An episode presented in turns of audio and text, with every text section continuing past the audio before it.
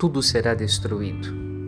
Quando ouvimos este ensinamento de Jesus, no primeiro momento nos assustamos, mas deixando passar o impacto das palavras, e é normal que elas nos impactem, pois são sempre palavra de Deus que ressoa em nós como um trovão reboando, nós ouvimos Jesus ensinando que este mundo passará. Passará, pois todas as coisas se desgastam com o tempo.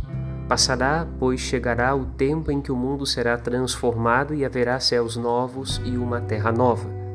Deixemo-nos interpelar pelo ensinamento de Jesus e coloquemos nossas esperanças na graça de Deus, que renova a vitalidade de todas as coisas e nos dá esperança.